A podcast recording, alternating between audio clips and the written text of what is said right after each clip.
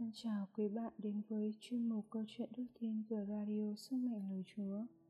Liên hệ lại lên với quý bạn. Hôm nay tôi sẽ chia sẻ với quý bạn về câu chuyện mùa dịch nha. Thực ra không ai muốn nhắc đến dịch Covid-19 cả, nhưng đó vẫn luôn là nỗi trăn trở của bạn và tôi trong gần 2 năm qua đúng không bạn? Dịch, dịch, dịch. Và lần bùng dịch này là lần thứ tư rồi. Và lần trước nhẹ nhẹ thôi, lần này nặng quá ba lần trước tháng dịch dễ dàng, lần này khó quá. Không những khó, mà còn đau thương.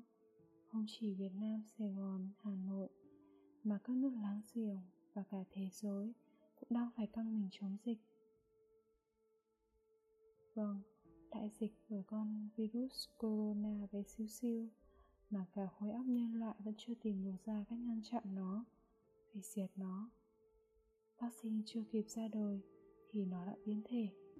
Không có vaccine nào có thể theo kịp được bước biến thể của nó. Virus thách thức văn minh nhân loại chưa kịp tiêu diệt. Virus đã tiêu diệt con người chúng ta. Trước hết, nó tiêu diệt nền hòa bình nhân loại, làm dạn nứt sự hiệp nhất thế giới. Vì các nước nghi ngờ nhau rằng có kẻ làm ra con virus này với ý đồ thống trị nhân loại. Mới đây, gần 8.600 người ở thị trấn Scotland thuộc cận Friesland, miền Bắc nước Đức, có thể phải thực hiện lại quy trình tiêm chủng vaccine COVID-19 sau khi cảnh sát phát hiện ra một nữ y tá tráo đổi vaccine bằng nước muối. Ngày mới đây chắc hẳn ai trong chúng ta cũng đều cảm thấy mất lòng tin về nhau đúng không? Chưa kể, chúng ta còn mất lòng tin vào vaccine mà không tiêm chủng. Thực ra, vaccine vẫn là vũ khí chống dịch hữu hiệu nhất, mặc dù đại dịch COVID-19 đã cướp đi sinh mạng của hơn 4 triệu người trên thế giới. Nhưng nhiều người vẫn còn do dự hoặc là không có ý định đi tiêm chủng. Với một số người, chỉ đến khi mất mát không gì bù đắp nổi, xảy ra thì mới hối hận vì đã từ chối cơ hội bảo vệ mình và người thân gia đình anh Tess Ezie, bang Arkansas ở Mỹ có 5 người con. Họ đang vui mừng chào đón đứa con thứ sáu hồi tháng 5 vừa qua. Cả hai vợ chồng anh đều không tiêm chủng vì nghĩ rằng cả hai đều mạnh khỏe và còn trẻ. Nếu không tiêm chủng thì cũng chẳng sao. Thế nhưng, không may mắn, cả hai đều đổ bệnh với các triệu chứng Covid-19 nghiêm trọng. Không chỉ vậy, 400 năm đứa trẻ của họ cũng đã mắc Covid-19. Người vợ đã phải thở máy và sử dụng máy chạy tim phổi nhân tạo. Điều đáng tiếc nhất là chị đã sảy thai. Tại bang Arkansas, còn rất nhiều người từ chối tiêm vaccine ngừa COVID-19 giống như gia đình Etes. Theo số liệu nghiên cứu hiện tại, bang này mới chỉ có 36% dân số tiêm chủng đủ số liệu. Thậm chí nhu cầu tiêm chủng ở đây thấp tới mức có những ngày địa điểm tiêm chủng phải đóng cửa vì chẳng có ai đến tiêm chủng. Nhưng rồi đổi lại cho sự vắng vẻ ở điểm tiêm chủng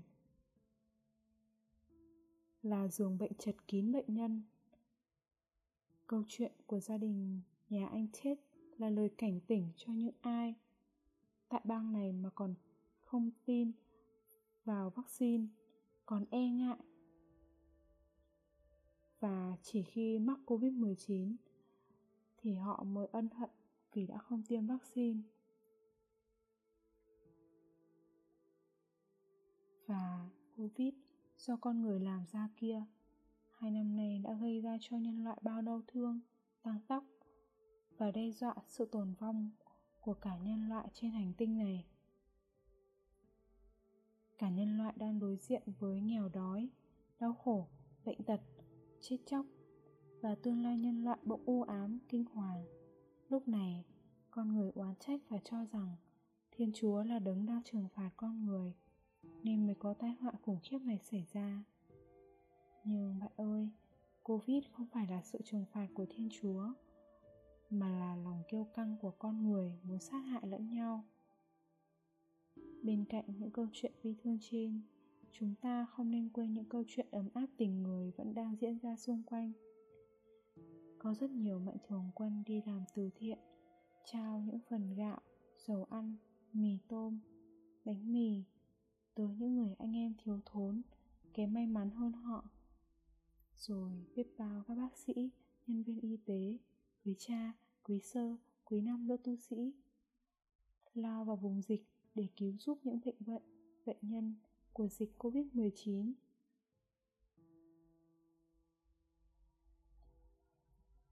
Lạy Chúa Ba Ngôi, giữa một thế giới đề cao quyền lực và lợi nhuận, xin dạy con biết phục vụ âm thầm. Giữa một thế giới say mê thống trị và chiếm đoạt, xin cho con biết yêu thương tự hiến. Giữa một thế giới đầy phe phái chia rẽ, xin cho con biết cộng tác và đồng trách nhiệm. Giữa một thế giới đầy hàng rào kỳ thị xin dạy cho con coi mọi người như anh em.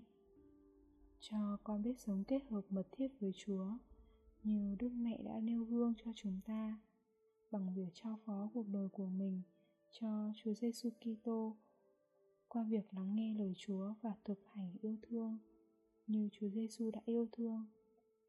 Trong thời gian chờ đợi, ngày mà lời của Chúa nói với chúng ta khi xác hay chết này mặc lấy sự trường sinh thì lúc ấy ứng nghiệm với lời đã chép rằng sự chết đã tiêu tan trong chiến thắng. Hỡi tử thần chiến thắng của ngươi ở đâu? Vậy chúng ta hãy cảm tạ thiên chúa đấng đã ban cho chúng ta chiến thắng nhờ vào đức giêsu kitô phục sinh cho chúng ta. Amen. Cảm ơn quý bạn đã lắng nghe câu chuyện đức tin hôm nay. Hẹn gặp lại quý bạn vào các chương trình lần sau.